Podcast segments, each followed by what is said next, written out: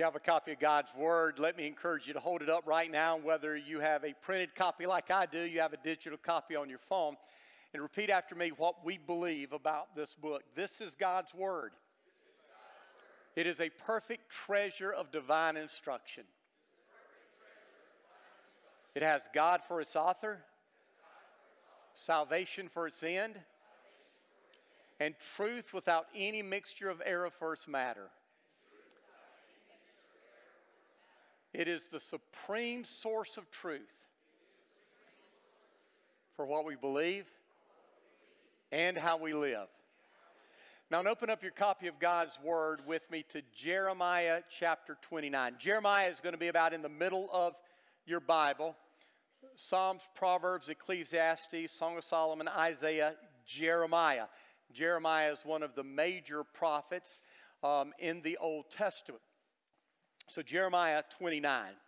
Now, regardless of your political party and your views on immigration, I think you would agree with me when I say we have a crisis at our southern border. In, in 2021, we had over 2 million unauthorized people cross over our border into the United States. And statistics say that that number will be at least that large this year. And that number doesn't include the number of people that immigrate into the United States legally. Now, some of these people are crossing to escape persecution, to escape danger from their own country. There are others who are crossing in hopes of a better future for themselves and for their family. But then there are some who are coming as, as part of a criminal or, or a terrorist organization. But there's a difference there's a difference between a migrant, and an immigrant, and an exile. An exile is someone who has been banished or they have been taken by force from their country, oftentimes as a slave. And that's what we see in the passage that we're going to look at this morning. God's people had been taken into exile in Babylon, a pagan country, and they had questions about what they were to do while they were there. How long were they going to be there? And, and did God even care what they were going through? Now, I think as Christians, we sometimes struggle with the same kind of questions today. What are we to do as we live in this world that we're in today? How long will it be before God decides to make everything right? And does God even care? About what we're going through here on this earth. Now, some of us act like this world, and the pleasures of this world are our ultimate reward. And because of that, we get overly concerned about what's happening in the world, politically, financially, and, and in other ways. When our person or our party is in control, things are good. But when they're not in control, things are in chaos. And when the economy takes a hit, like it is right now, we wonder am I going to be able to make it? Am I going to ever be able to retire? And this attitude can cause us to hold on to things and try to control things. We, we have an iron grip on, on things in this world, and we live in fear of wondering what may happen in the future. But then there are other people who are opposite of that. Uh, they try to escape and separate themselves completely from this world. Almost like they want to live alone, waiting for Jesus to come back. This kind of person avoids everything in this world because they see everything in the world as, as evil and wicked, and it needs to be avoided. Now, I believe both of those views are wrong. And, and that's why we're going to spend some time looking at God's people who were living in exile. They were forced to live in a pagan land. And, and we need to learn from them because the New Testament says that those of us who are followers of Jesus, we're foreigners, temporary residents, we're exiles in the land that we now live. This world is not our home. Now, there are two things you need to understand as we get started. First, this world is not our home. Bible makes that crystal clear. Peter said, we are temporary residents, exiles in this world. That's how he described us. The, Apostle Paul said, Our citizenship is in heaven. And the author of Hebrews said, This world is not our permanent home. We're looking forward to a home that is yet to come. And so, regardless of how good your life may be here on this earth, when it comes to your job, when it comes to your relationships, your finances, your health, or whatever else it may be, understand this world is not your home. We have something better to look forward to. And regardless of how bad your life may be, take heart. This isn't our home. The Bible tells us that our home is, is a place where there is no sickness, there's no suffering, there's no sorrow, there's no pain. All of those things are a thing of the past. So this world is not our home. Second thing you need to understand is just like the Israelites, the Jews in the Old Testament, we are living in a pagan land. Christian America, if there ever was such a thing, is a thing of the past. Now, don't get me wrong. I believe that our Declaration of Independence, our Bill of Rights, our Constitution were certainly written with Christian principles and truths in mind. But we've never really lived out those truths in the way we should, from the days of slavery until our present day. I mean, would a Christian nation protect and even promote the murder of unborn children? Would a Christian nation legalize and celebrate same sex marriage? Would a Christian nation teach our children that, that they can choose and then change their gender? Would a Christian nation hold up as heroes those who have had the most sexual partners, the brutal, the greedy, the self absorbed? The truth is, we may have been more Christian at times in our past, but we've never been a Christian nation.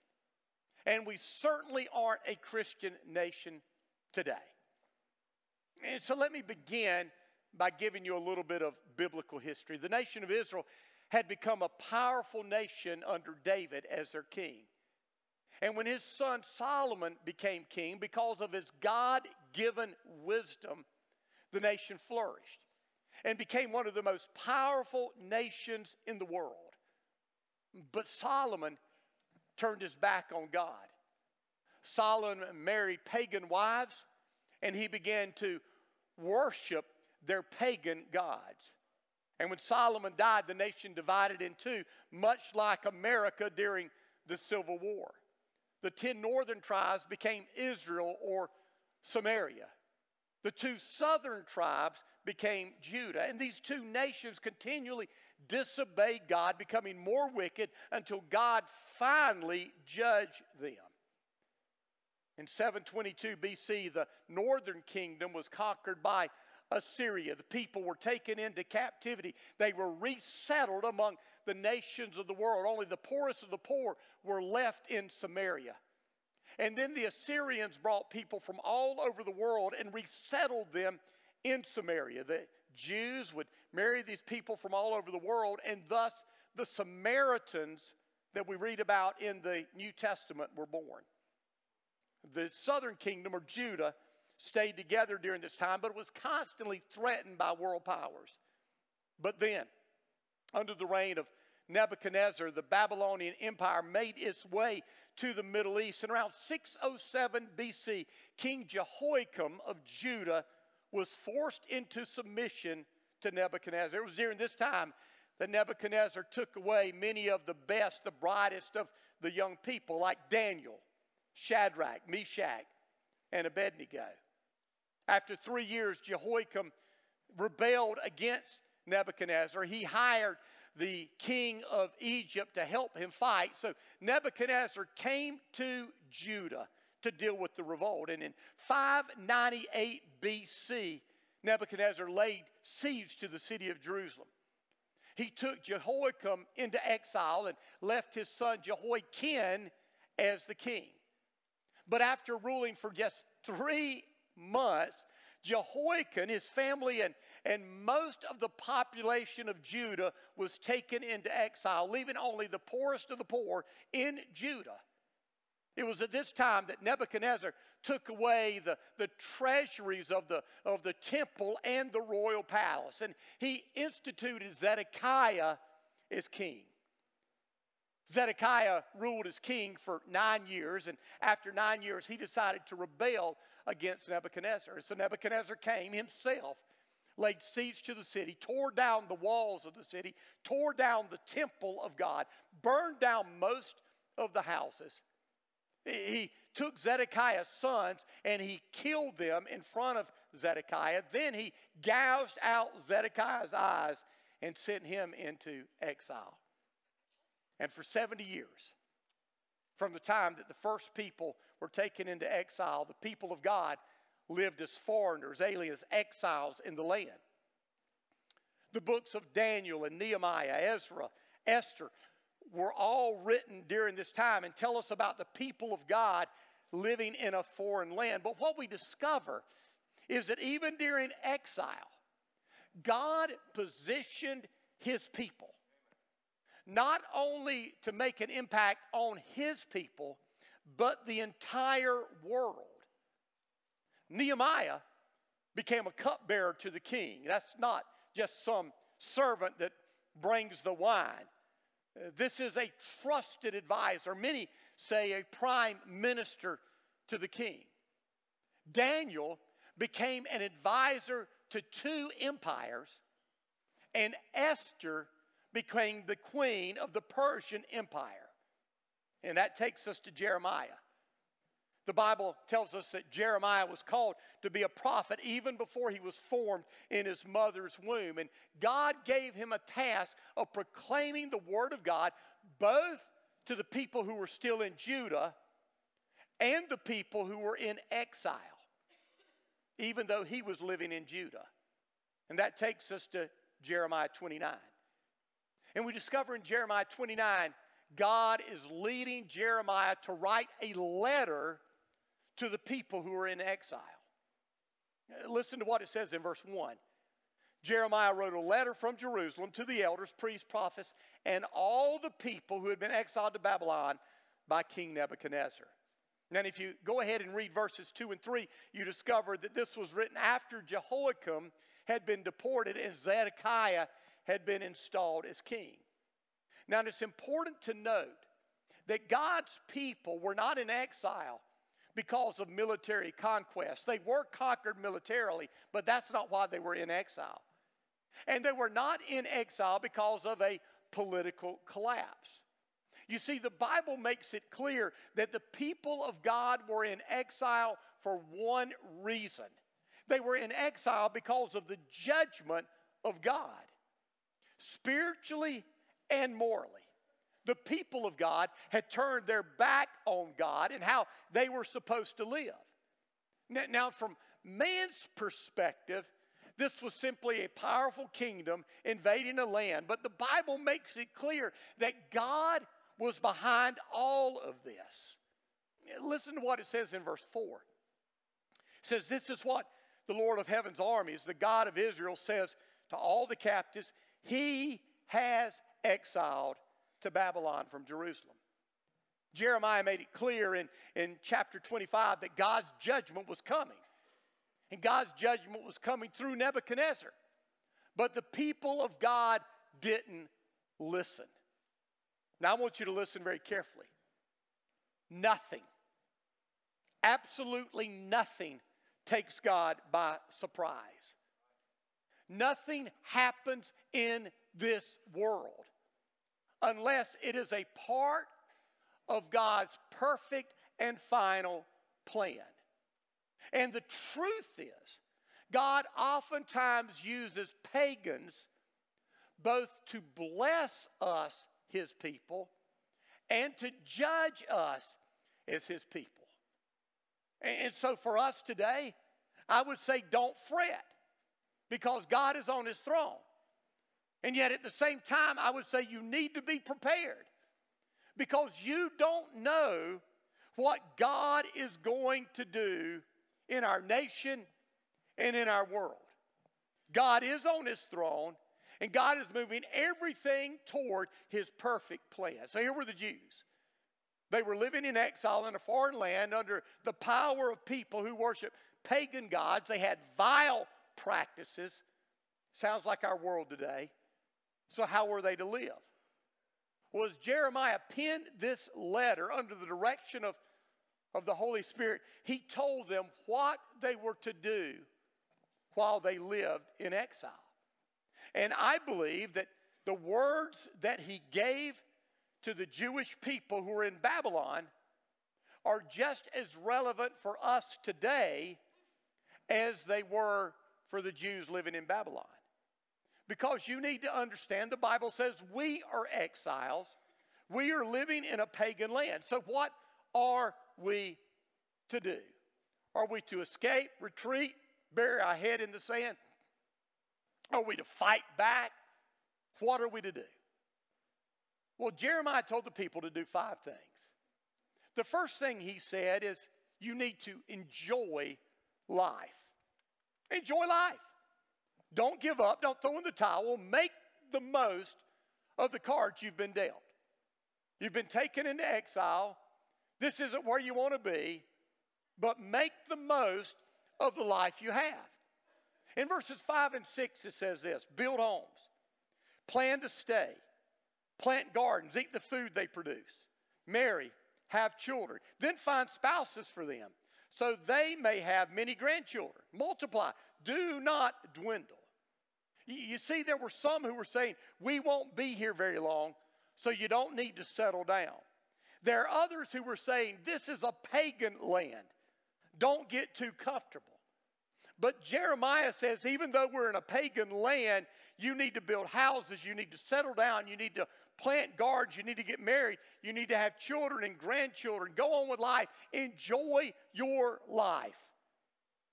Today, there are some Christians who say Christians shouldn't buy houses because this is a temporary place. You should rent. Uh, there are other Christians today who say, as a Christian, you shouldn't have children because how in the world would you want to raise children in such an evil, wicked world? And yet, the Bible tells us that God's people who are in exile were to continue living and they were to enjoy life. In 1 Timothy, the Apostle Paul tells Timothy that God gives us everything we need to enjoy life. Did you get that? God gives us everything we need to enjoy life. In other words, don't be a stick in the mud. And too many Christians are. I mean, we as Christians are to be a fragrant aroma to the world. We're to make a relationship with Christ look appealing because it is. And yet, all too often, we look like we're the saddest, sourest people in the world. We don't enjoy life. And Jeremiah says, enjoy life. We as believers should be the happiest, most joyful people on the planet. Why? Because we have Jesus. Amen. And Jesus gives us joy in the midst of even the difficulties of life. Sometimes things will happen in your life where you may not be happy in the moment, but I can promise you if you have Jesus, you can have joy in the moment. And joy inside will always turn to happiness on the outside eventually. Jeremiah says, Have children. And have children to bring them up to be salt and light. We, as Christ followers, have a responsibility to have children and raise them up to love Jesus. So enjoy life. Go out and eat some good food. Go on some fun vacations. Find some hobbies that you enjoy doing. Go on some long walks with the one you love. Enjoy your life. Spoil your grandkids. That's fun. I mean, I know we're not supposed to spoil our kids, but I mean, the Bible tells us to spoil grandkids. It's, written in there somewhere. I know it is. I know it is. And so enjoy life. The, the second thing he tells us to do is work to make the place you live better. And listen to verse 7. It says, and work for the peace and prosperity of the city where I sent you into exile. Now understand, the city that they lived in, Babylon, was not the city that they wanted to live in. They wanted to live in Jerusalem. But God says, even though you're not where you want to be, you're somewhere else, you should work for the peace and prosperity of your city. Notice, work at it. Work at it. Make it your mission to bring about the peace and the prosperity of the city, the state, the nation, the world in which you live. Now, the Hebrew word there for peace and prosperity is one word, and it's the Hebrew word shalom. And shalom most often is translated peace. We should be peacemakers rather than troublemakers in our land. But this word primarily didn't refer to national peace, and it didn't primarily refer to relational peace. It referred to a peace that comes from God. You see, as believers, we should always be working to share with others the peace that we have that passes understanding because of our relationship with Jesus Christ. Always be ready to give an answer for the hope that you have in Jesus Christ. In Ephesians chapter 6, when Paul has given us the armor that we are to put on as we battle against the principalities and the powers of this world. He tells us that on our feet, we put on the preparation of the gospel of peace. The gospel brings peace. And I'm here to tell you that when you have Jesus, no matter what you face in life, He really can give you a peace that passes understanding. And that peace is something this world is looking for. So we share the peace that we have in Jesus. But that word shalom means more than just that, it also means prosperity. And prosperity here doesn't necessarily mean wealth, it means good. You see, it's easy to be critical of our culture. It's easy to be condemning, even to get mad about everything that's going on, all the, the evil and the wickedness. But is that really what God wants us to do? Or would God rather us be a blessing to our culture? Would God rather us be salt and light? It's a whole lot easier to stand up and condemn and criticize. That's, that's easy. I, I, can, I can be very good at that. And some of you can too. But it's a lot harder to get engaged with the culture and work for the prosperity of the culture. The period from the 14th century to the 17th century in Europe was known as the Renaissance. And the Renaissance led into the Reformation. It's a fascinating period of history. During this period, the Renaissance Christians were actively engaged in the culture. And Christians greatly impacted the West in the fields of literature, science, art, medicine, politics. And what followed the involvement of Christians in culture was the Reformation, a great revival in the world. So, as Christians got engaged in culture and made a difference in culture, that led to a great movement of God. You see, I think oftentimes we, we want to sit back and go, we're living in the end days. Jesus could come back any moment, and I believe he could, and I believe he may. But the reality is, we really don't know, do we? I mean, he could come back today, it could be a hundred years. It could be hundreds of years. It really could. We don't know. Then wouldn't it be bad if we sit back and say, Jesus is coming, the world is so wicked, it's, it's hell in a handbasket, we can't make a difference, so we're just going to sit back and pray and live our lives as best we can for Jesus and, and just wait for his return? Wouldn't it be bad to do that, to sit on the sidelines and Jesus not come back anytime soon?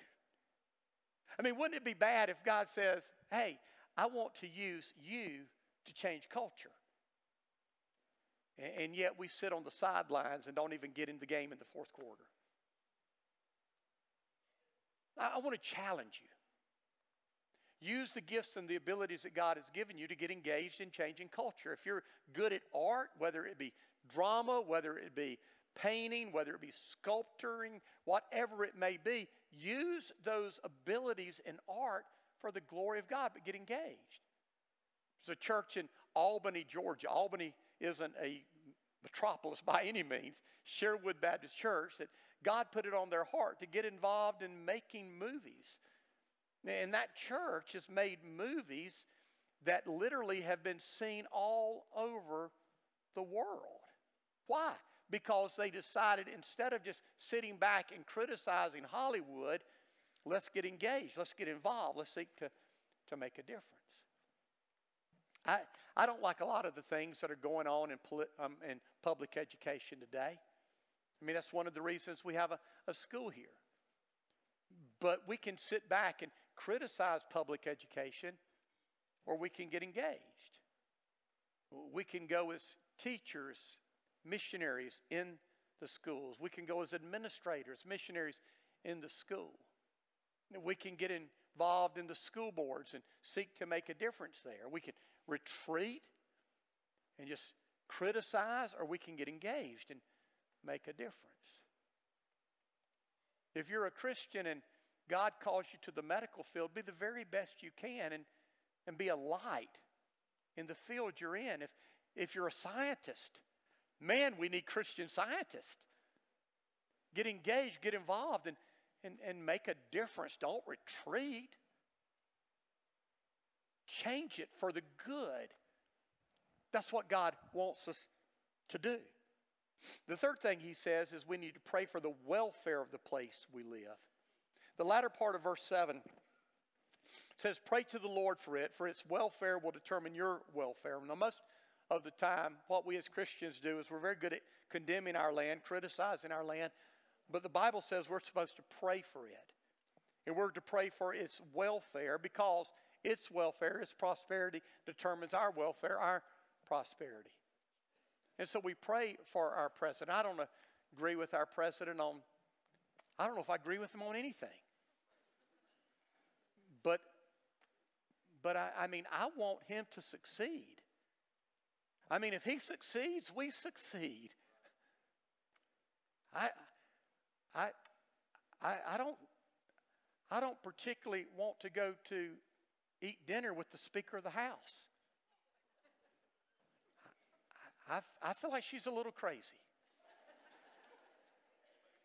But I'm certainly not saying, Lord, shoot her plane down over Taiwan. I, I want God to bless her so that she can be a blessing to our nation. You see, it's easy for us to pray and criticize. It's much harder for us when we disagree with someone to pray that God will bless them. Because as God blesses them, it will be a blessing to us. The fourth thing he tells us to do is don't be deceived by false prophets, verses 8 and 9. This is what the Lord of Heaven's armies, the God of Israel, says Do not let your prophets, your fortune tellers who are with you in the land of Babylon trick you. Do not listen to their dreams because they're telling you lies in my name. I have not sent them, says the Lord.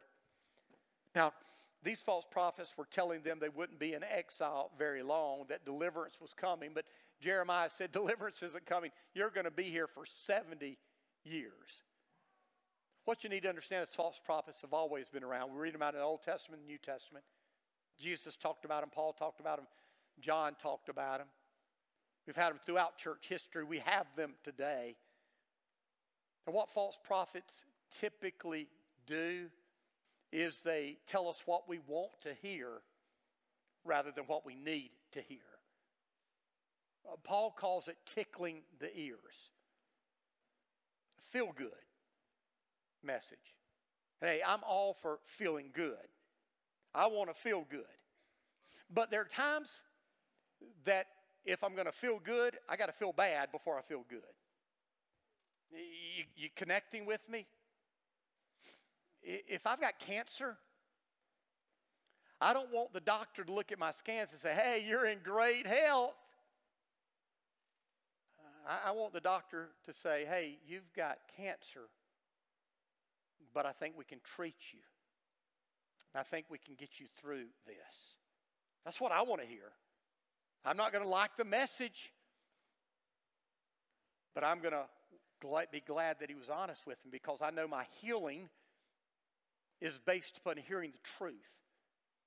And there's some of us here in this room, I'm just being honest with you. You don't want to hear the gospel truth.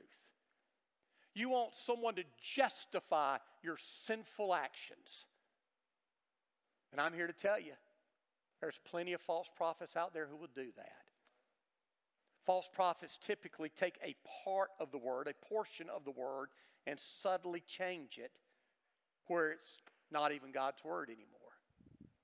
In the Old Testament, we're told that the false prophet said, Peace, peace, when there is no peace. So, how do you stand up against false prophets? Well, the only way is to get into this book. It's the only way. I, I mean, listen to me.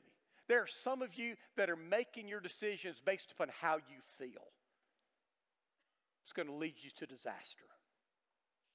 There are some of you who are making your decisions based upon what your friends tell you. That's going to lead you to disaster.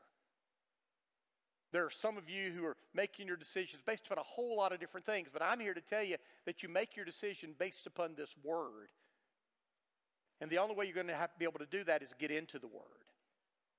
You got to read it systematically, regularly, and allow God to teach you and speak to you through this word. Watch out for false prophets.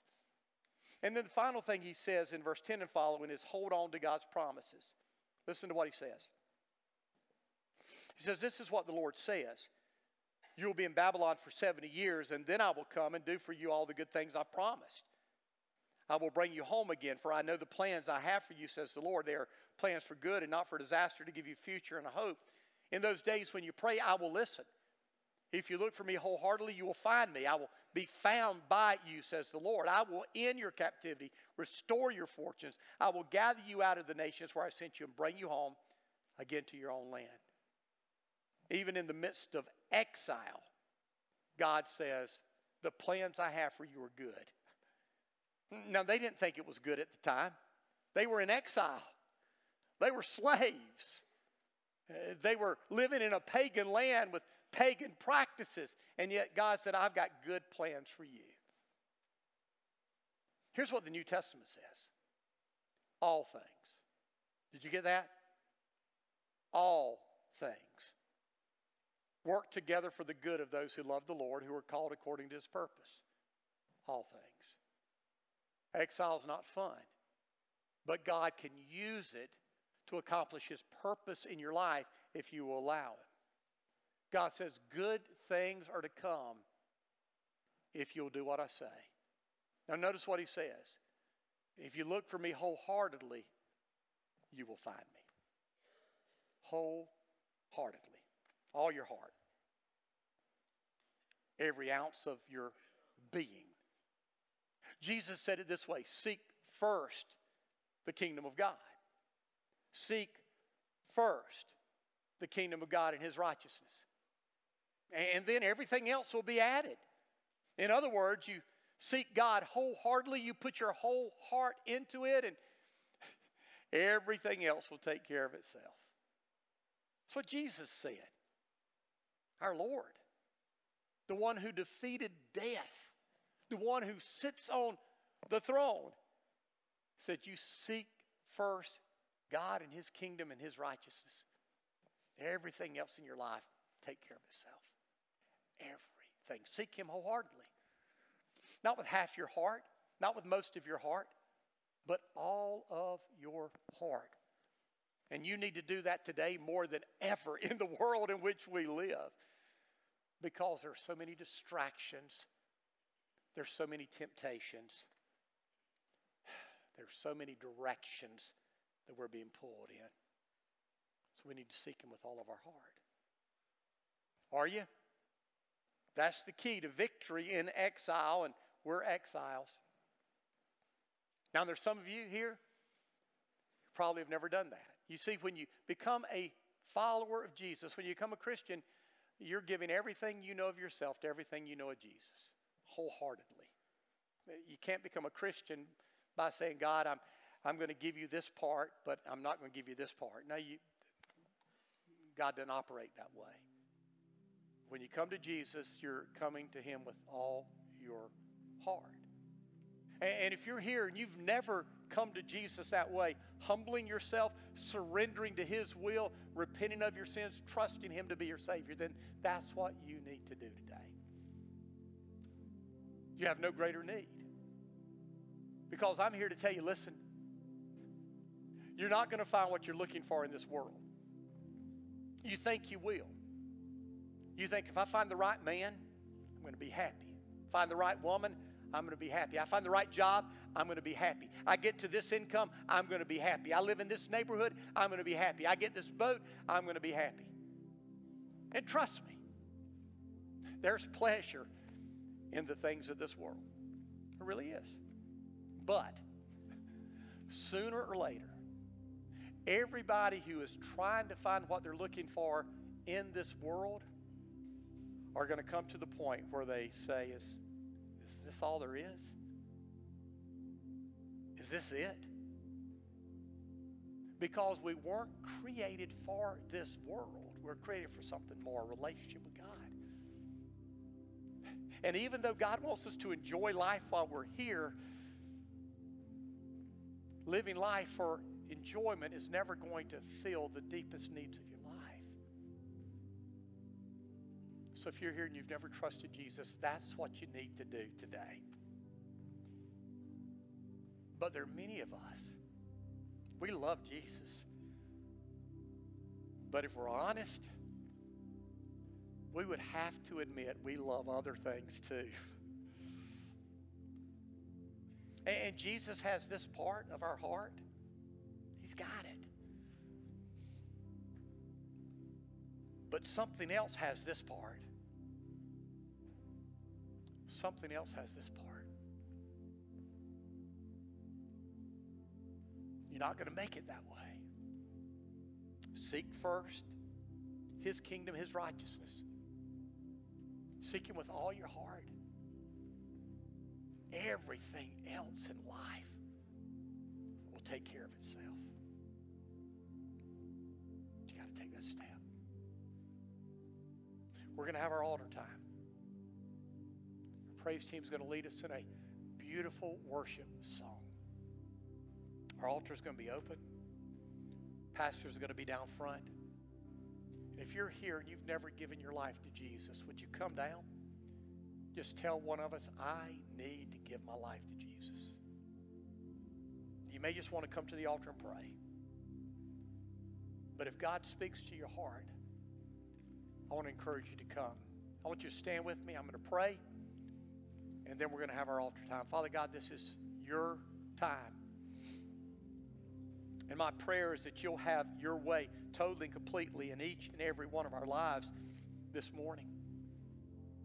Lord, I pray no one will leave this room without a life changing relationship with you. And Father, I pray that no one will leave this room without today giving their whole heart to you. And I pray this in Jesus' name.